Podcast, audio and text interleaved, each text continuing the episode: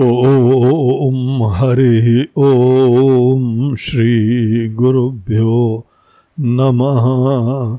हरिः ॐ आत्मबोध lesson number fifty one आइए श्लोक पाठ करें। बाह्या नित्य सुखासक्तिम हित्वात्मसुखनिर्वृतः घटस्थदीपवत्स्वस्थः स्वान्तरेव प्रकाशते। बाह्य अनित्य सुख आसक्तिम हित्वा आत्मसुख निर्वृत घटस्थ दीपवत स्वस्थ। स्वांतरे स्वांतरेव प्रकाशते। जीवन मुक्ति के ही लक्षण यहाँ पर भी कंटिन्यू कर रहे हैं। पिछले श्लोक में जीवन मुक्त का लक्षण रामायण के आधार से दिया गया। कि कैसे ये अपने ही अंदर आत्मा में रम रहे हैं, आत्मा में ही पूर्ण शांत कृतार्थ। योगी शांत समायुक्त। आत्मा रामो विराजते। पिछले श्लोक में बताया था, देखिए रामायण की जो कहानी होती है एक मोह का सागर पार करके राग, द्वेष आदि राक्षसों को पूरा हत्वा खत्म करके। तभी कोई व्यक्ति अपनी शांति से युक्त हो पाता है और आत्मा राम बन के स्थित रहता है। इधर श्लोक में देखिए क्या कहते हैं, बाह्य अनित्य सुख आसक्तिम हित्वा। एक यहाँ पे सुख बाहर दुनिया का होता है। जो बाहर की दुनिया का सुख होता है, वो सामने विजिबल होता है, दृष्ट होता है। और जब हम लोग अपने अंदर अज्ञान में होते हैं तो बाहर की चीज़ें दिखाई पड़ती हैं। हम्म? और जब बाहर की चीज़ें दिखाई पड़ती हैं तो स्वाभाविक रूप से बाहर ही आदमी तलाश करता है। बाहर की चीज़ों के ही सपने रखता है, उसको ही महत्व देता है। तो बाहर की चीज़ें हम लोगों को सुख अगर नहीं देते हो तो दुनिया के कोई लोग उधर जाएँगे ही नहीं। आग में हाथ डालते हैं तो जल जाता है तो बच्चा भी नहीं डालता है। हम्म? लेकिन यहाँ पे बड़े बड़े बुद्धिमान लोग, प्रबुद्ध लोग, बाहर के सुख का बहुत ही महत्व रखते हैं। हमारी जो प्रिय चीज़ है सपोज़ कोई खाने का एग्ज़ाम्पल लें तो जो बहुत ही इष्ट है, उसको खाते ही हम लोग जानते हैं, कुछ कुछ होता है। दिल में तो बहुत कुछ होता है। कोई व्यक्ति धन की आकांक्षा वाला हो, उसको खूब धन प्राप्त हो जाए तो कैसे प्रफुल्लित हो जाएगा? कोई प्रेमी व्यक्ति अपने प्रियतम को देखेगा तो धन्य हो जाता है, कृतार्थ हो जाता है टॉप ऑफ़ द वर्ल्ड हो जाता है। तो बाहर सुख मिलता है। इसमें कोई शंका नहीं रखनी चाहिए। किसी से भी बोलना नहीं चाहिए कि बाहर सुख मिलता ही नहीं है। वो बाहर की दुनिया को नहीं छोड़ेगा, आपको छोड़ देगा। क्यों क्यों उसको खुद मिल रहा है? आप कितना बोलते रहो, तुम्हारे अपने आत्मा से ही सुख मिलता है। बोलते हैं, महाराज जी, जब जब अपने साथ होते हैं तो बोर होते हैं, है? अपूर्ण होते हैं, खोखले होते हैं दीन हो जाते हैं, तभी तो बाहर ढूंढते हैं। ऐसे केवल खोखली बातें बोलने की कि आत्मा में सुख मिलता है। आत्मा बड़े आनंद स्वरूप का होता है। देखिए, हो सकता है किसी को मिल रहा हो, हमको नहीं मिल रहा है। यही तो एक आम आदमी का दृष्टि होती है ना। हम लोगों को सबसे पहले समझना चाहिए कि बाह्य अनित्य सुख बाहर की चीज़ों का सुख अनित्य होता है। और बाहरी क्या होता है? हमारे शरीर और इंद्रियों से जो बाहर है। जो इंद्रिय का विषय है, जिसको इंद्रिय ऑब्जेक्टिफाई करती है, वो सब चीज़ें बाहरी हैं। और जहाँ पे हम आँख बंद करके अपनी दुनिया का कुछ अनुभव करते हैं, कल्पना करते हैं, वो हमको लगता है कि वो हमारे अंदर की बात है। दरअसल ये अंदर बाहर के पीछे भी एक रेफरेंस पॉइंट होता है। अगर हम अपने शरीर को ही वो रेफरेंस पॉइंट देख रहे हैं तो जो शरीर के अंदर है, जो शरीर के बाहर है, वहाँ पे बाहर और अंदर शब्द का प्रयोग हो जाएगा। आप घर की दीवालों को अंदर बाहर देखें तो आपके घर की दीवालों के अंदर जो है, वो सब अंदर हो गया। अन्यथा बाहर हो गया। तो अंदर बाहर के लिए सदैव एक रेफरेंस पॉइंट होता है। और वो रेफरेंस पॉइंट से हमारा महत्व होता है आइडेंटिफिकेशन होता है। हमारा उससे तादाद में होता है, उसको रेफरेंस पॉइंट बनाया हमने। जिस चीज़ को हम रेफरेंस पॉइंट बना दे अंदर बाहर शब्द उसी के रिलेशनशिप में हुआ करता है। अब प्रश्न यह है कि यहाँ पे हमारे लिए अंदर बाहर का रेफरेंस पॉइंट क्या है? तो हमारी ही देह है। हम देह के साथ आसक्ति करे हुए हैं, देह से ही अपना परिचय प्राप्त करे हुए हैं। ऐसा भयंकर देह के साथ परिचय होता है कि अनेकों लोग हैं अपने शक्ल सूरत में, एक बाबा जी थे, दाढ़ी में हाथ फेरा करते थे। एक सज्जन और थे, वो अपनी मूछे नहीं कटाएँगे, महाराज जी, वेदांत पढ़ेंगे, वेदांत का अध्ययन करेंगे, लेकिन ऐसी भयंकर उनकी देहात्म बुद्धि, उनके अंदर कोई नोशन है कि मूछे काटने से हमारी अस्मिता ही खत्म हो जाएगी। यार, तुम्हारी अस्मिता अगर शरीर से ही प्राप्त हो रही है तो कहाँ वेदांत के लिए ज़बरदस्ती बोला करते हो? जो व्यक्ति देह के साथ ही आ सकता है, उसको वेदांत चाहिए क्या? उसको केवल अपने ही अहम की संतुष्टि चाहिए वेदांत के नाम से। हम्म? हम लोग देह से तादाद में करते हम वृद्ध हो रहे हैं, बड़ा कम टाइम हो गया। किस, कैसे वृद्ध हो रहे हो? देह वृद्ध हो रहा है। तुम अपने आप को भी देह से तादाद में कर रहे हो। ये पहले जानना चाहिए कि वेदांत मतलब एक ऐसे मैं की खोज जो देह धारण करने से पहले थी। हम लोग देह धारण करने से पहले थे ना, तभी तो देह में आए। और आज देह धारण करे हुए हैं तो कौन देह धारण करा हुआ है? और एक दिन सब का देह छूट जाएगा।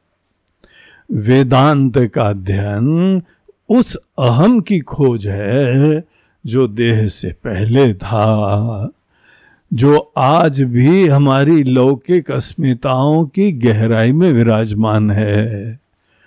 और एक दिन देह छोड़ देंगे, वो हमारी अस्मिता कभी नहीं खत्म होगी। ऐसे मैं की खोज को ही वेदांत कहते हैं। वो हमारा तत्व है। वो हमारी ऐसी अस्मिता होगी जिसमें कोई भी विचार नहीं होता है, चेंज नहीं होता है, विकार नहीं होता है। और क्योंकि वो निर्विकारी होता है, इसीलिए उसमें जन्म मरण नहीं होता है। ऐसे मैं की खोज करके उस मैं को ही अपनी अस्मिता की तरह स्वीकार कर लेना है? और यही मैं केवल इस शरीर की आत्मा नहीं है, ये सबके शरीर की आत्मा है ये हमारे परम प्रिय, प्रातस्मरणीय, परम वंदनीय ईश्वर की, हमारे गुरुदेव की हमारे आचार्यों की ऋषि मुनियों की सबकी यही अस्मिता होती है। उस अस्मिता को जान लिया तो हम सर्वात्मा हो जाते हैं हम्म, परिपूर्ण हो जाते हैं। तो ये वेदांत का ऑब्जेक्टिव इसीलिए कोई भी व्यक्ति अगर वेदांत का जिज्ञासु होता है उसके अंदर एक चीज़ अपेक्षित होती है। कि लौकिक अस्मिता जो कि अपनी उपाधि के साथ तादात्म्य के बाद बनती है, वो समस्त प्रकार के मुसीबतों का, क्लेश का, शोक का, संसरण का, वही हेतु होती है। इसीलिए आज आप वेदांत नहीं जाने तो कोई बात नहीं। मगर ये तो जानते हो ना, ये सब चीज़ें जहाँ इनके साथ तादाद में करेंगे तो केवल मुसीबत होगी इसीलिए अपने शरीर के साथ तादाद में समाप्त करने का कार्य तो हम पहले ही कर सकते हैं। अपने गुरुदेव से मिले, न मिले, कम से कम इतना तो हमारे अंदर विवेक होना ही चाहिए। फिर हमारा शरीर जो है अभी यंग है, अभी बुढ़ा हो गया है, अभी दुबला है, अभी मोटा है। अरे, मोटा पतला ठीक है, हेल्थ के लिए होना चाहिए, बुद्धि जरा जीवन तो हो जाएगी। बहुत ही जिसका मोटा शरीर होता है ना, बुद्धि भी मोटी हो जाती है। तो ज्ञान नहीं प्राप्त होता है। इसीलिए अपने आप को शरीर के धरातल पे योगाभ्यास करो, प्राणायाम करो। मन में ईश्वर की आस्था भक्ति विराजमान हो। और अपने शरीर के साथ तादाद में खत्म करो हम्म? जो चीज़ें ग्राह्य हैं, सब बाह्य चीज़ें और उन चीज़ों को आप ऑब्ज़र्व करिए हाँ? आपके देखते देखते खत्म हो जाती है शरीर को ध्यान दो बचपन से छोटा सा शरीर था, बड़ा हो गया हा? एक दिन मुझे मुझे नहीं थी, आज मुझे निकल आई और सतत जो है उसकी सफ़ाई करते रहते हो। कहाँ झंझट में पड़े हो इन चीज़ों के? अनेकों महिलाएँ अपने बाल रंगा करती अरे माता जी बाल रंगने से क्या होने वाला है? दूसरे व्यक्ति की तुम दृष्टिकोण से उनकी इमेज उनकी दृष्टि से तुम्हारी इमेज क्या है? उसको मैनेज करते हो। वो अज्ञानी, वो मूर्ख, और उनकी दृष्टि का तुम इतना महत्व देते हो। ऋषि मुनियों की दृष्टि का महत्व नहीं देते हो। सब उपेक्षणीय बातें हैं। जो जो बाह्य है, जो अनित्य है, उसके अंदर ये प्रश्न आता है कि ठीक है महाराज जी, ये सब माया की बनी हुई चीज़ें हैं, बाहर अनित्य हैं, लेकिन इसमें सुख कैसे आता है? बाहर की चीज़ों में सुख केवल हमारे ही दृष्टि से महत्व प्रदान करने के द्वारा आता है। किसी चीज़ को आप सतत इंपॉर्टेंस आपको एक्सपोजर मिले कि बहुत इंपॉर्टेंट बहुत इंपॉर्टेंट हो ये भी भाग रहा है, वो भी भाग रहा है। तो धीमे धीमे ये धारणा हो जाती, ये बहुत इंपॉर्टेंट चीज़ है। जिस चीज़ को आपने अपने दृष्टिकोण से इंपॉर्टेंट समझ लिया बस उस चीज़ का दर्शन प्रिय वृत्ति उत्पन्न करता है। उसकी सन्निधि मोद वृत्ति उत्पन्न करती। उसकी प्राप्ति हो जाए तो प्रमोद वृत्ति होती। प्रमोद वृत्ति प्रिय चीज़ के स्मरण, सन्निधि और प्राप्ति के वजह से ये आनंद के तीन अनुपात हैं। और केवल हर व्यक्ति के अपने शोभनत्व अध्यास के ऊपर निर्भर करता है। एक ही घर के अंदर दो लोग हों। देखो, माताओं को डाइनिंग टेबल पर कितने सारे डिशेस बनानी पड़ती हैं, है? एक को ये सब्ज़ी पसंद है, दूसरे को वो सब्ज़ी पसंद है, तीसरे को स्वीट डिश पसंद है। अब वो बिचारी जो है, वो सब के लिए जुगाड़ कर रही है। क्यों? अगर एक को एक में सुख मिलता है तो सबको मिलना चाहिए ना टेक्निकली थ्योरिटिकली कहा मिलता है? कितना स्पष्ट प्रमाण है कि हर व्यक्ति ने जिस चीज़ को महत्व दे दिया आपका रिश्ता किसी व्यक्ति के साथ हो गया महत्व दे दिया हाँ, उसने सेवा भी करी उसने आपकी अनेकों प्रकार की जरूरतों की पूर्ति करी और बस आपके मन के अंदर महत्व हो गया अब उसकी सन्निधि, उसका स्मरण सब आनंद देगा। तो ये जो सुख हमको मिलता है, ये आप देखो, विषय से कुछ लेना देना नहीं होता है। हम उसके ऊपर ऐसा सुपर इम्पोज करते हैं महत्व, और बस वो हमको सुख देने में सक्षम हो जाता है। पता शादी को क्या बोलते हैं? शादी को बोलते हैं कि आज से हम तुमको महत्व देते हैं, इसीलिए तुम हमको सुख देने में सक्षम होगे या तुम ही हमको दुख दोगे। और दुख भी वही चीज़ देती है जिसके प्रति हमने महत्व दिया हुआ है। दुनिया में एक चीज़ होती है जिसके प्रति हम सुख की वृत्ति रखते हैं, दृष्टि रखते हैं। दूसरी अनेकों चीज़ें हैं जहाँ पे हम दुख का जो है आरोपण करते हैं। और एक बहुत बड़ा सेगमेंट होता है जिसके प्रति उपेक्षा करते हैं। उपेक्षा वाली चीज़ें आपको मिल जाए तो कुछ होते ही नहीं है, क्योंकि हमारी दृष्टि में इन चीज़ों की उपेक्षा हुई है। जिसकी आप उपेक्षा कर रहे हैं, वो तीसरा व्यक्ति उसके प्रति इतना ज़्यादा उसका सपना है, महत्व तो है, कि वो तो नाच उठता है। अरे, हमको ये मिल जाए तो क्या बात है? तो इस प्रकार से बाहर जो सुख होता है, पहले हम महत्व देते हैं, उसको एम्पावर करते हैं, उसमें प्राण प्रतिष्ठा करते हैं। पहले विषय में हम विषय हो जाए, व्यक्ति हो जाए, अनुभूति हो जाए, सिद्धि हो जाए, संपत्ति हो जाए, पहले हम उसको महत्व देते हैं, फिर वो हमको अवश्य सुख देगी। लेकिन वो सुख ध्यान रखना कभी तृप्त नहीं करेगी। उतने ही सुख देगी जितना तुमने महत्व दिया हुआ है। तुम कमांड में हो। बाकी कोई चीज़ में सुख तो वस्तुता है ही नहीं। और जिस चीज़ के बारे में हम ऐसी दृष्टि रखते हैं, सुख का अध्यास कर देते हैं, वही हमको जीवन में बांधती है, दुख पीड़ा प्रदान करती है। भगवान कृष्ण बोलते हैं, ये ही संस्पर्श जा भोगा दुख यो नवते अर्जुन, जिसको तुम सोच रहे हो ना, ये सुख देता है, वो तुम्हारे लिए पता क्या बनता है? दुख की योनि। तो ये जीवन का रहस्य समझो। और इसमें हमको विषय से किसी व्यक्ति से कोई द्वेष करने की ज़रूरत नहीं। द्वेष भी हम उसको ही करते हैं जिसके प्रति बहुत महत्व रखते हैं। तो अगर आप बाहर की चीज़ों के प्रति महत्व रखते हैं, या तो आपको सुख मिलेगा, थोड़ी देर झलक मिलेगी सुख की। है? और वो आएगा, चला जाएगा सुख। लेकिन बाहर आप पराधीन रहेंगे, ये आपके लिए दुख की योनी बन जाएगा। ज़बरदस्ती इंसान दुनिया भर में सफ़र कर रहा है। अननेसेसरली पहले अध्यारोप करता है, कल्पना करता है, उसके उपरांत माथा पीटता है? इधर उधर देवताओं के पास भागता है, ज्योतिषियों के पास भागता है, महाराज जी बड़ी पीड़ा है। और ज्योतिषी लोग भी खुद ही उसी प्रकार की नाव में बैठे हुए हैं।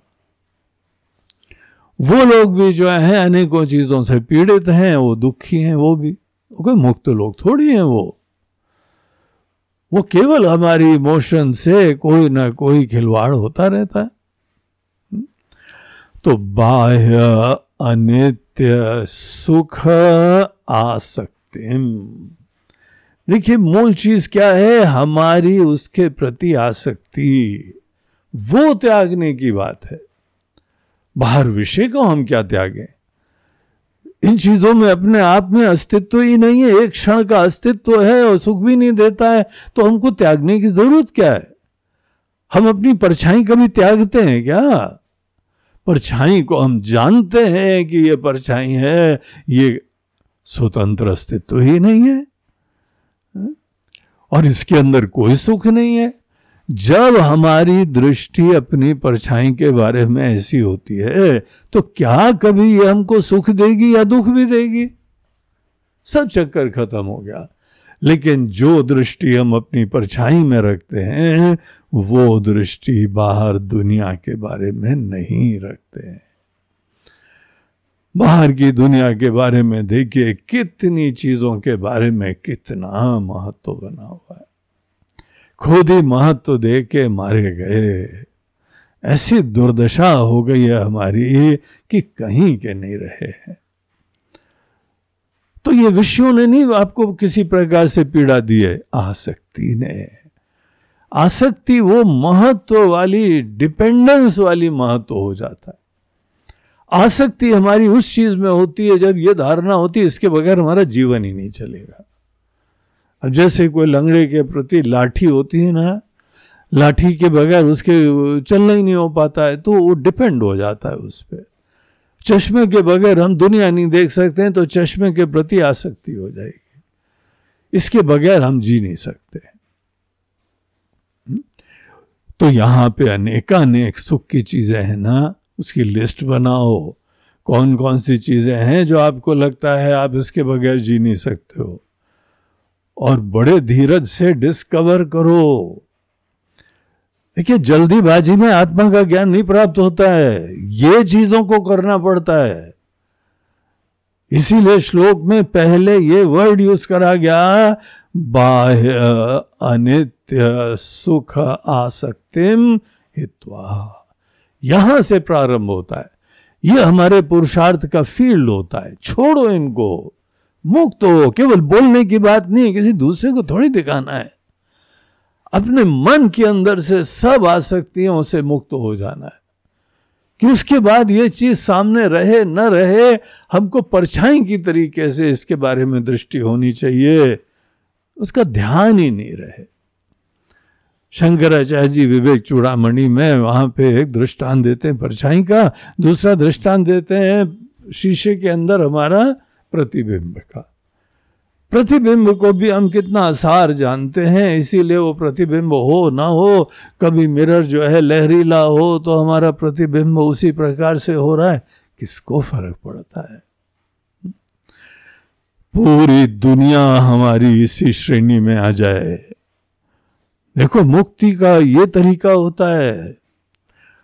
और जब तक हमने अपने अंदर से ये अध्यारोप रूपी कचरा दूर नहीं करा, ये दुनिया भर की चीज़ों के प्रति महत्व की बुद्धि के उपरांत आसक्तियाँ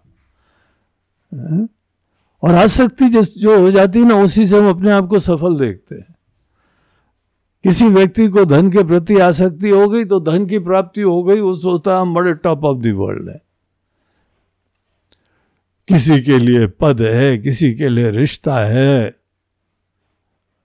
एक व्यक्ति को देखा, शादी के लिए बेचारा इतना बेचैन, बगैर शादी के वो अपने जीवन उसका नरक हो रहा है। ऐसा महत्व। इतना ज़्यादा उस चीज़ को महत्व दे दिया, फिर एक दिन उनकी शादी हो गई वहाँ वो खुशी के मारे ज़मीन पे पैर नहीं रख पा रहे। सुख मिलता है, लेकिन आपके अंदर जो भी महत्व दिया गया ना, और कितना महत्व दिया है, किसको महत्व दिया है, वही हमारी सुख की दुनिया बन जाती। ये खेल चल रहा है यहाँ पे। अगर हमारे अंदर बाहर की चीज़ों की आसक्ति बनी रहेगी तो समझ लो, आत्मज्ञान नहीं प्राप्त होगा। आत्मज्ञान के बारे में केवल बौद्धिक समझ होगी, तर्क होंगे।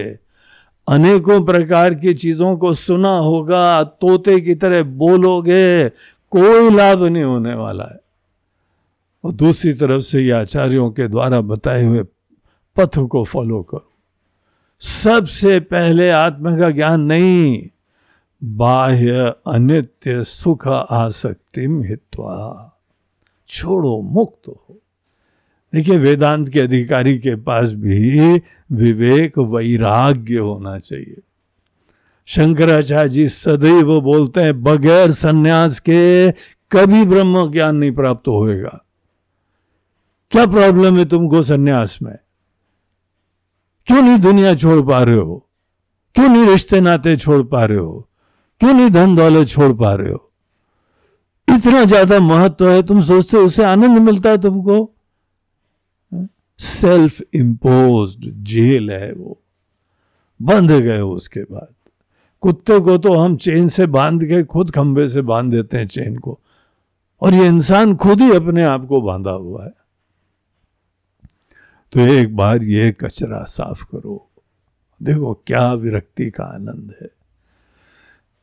एक अपने ग्रंथ है, वैराग्य शतकम। सौ श्लोक है वैराग्य के। पढ़ो, देखो क्या सुंदर श्लोक है।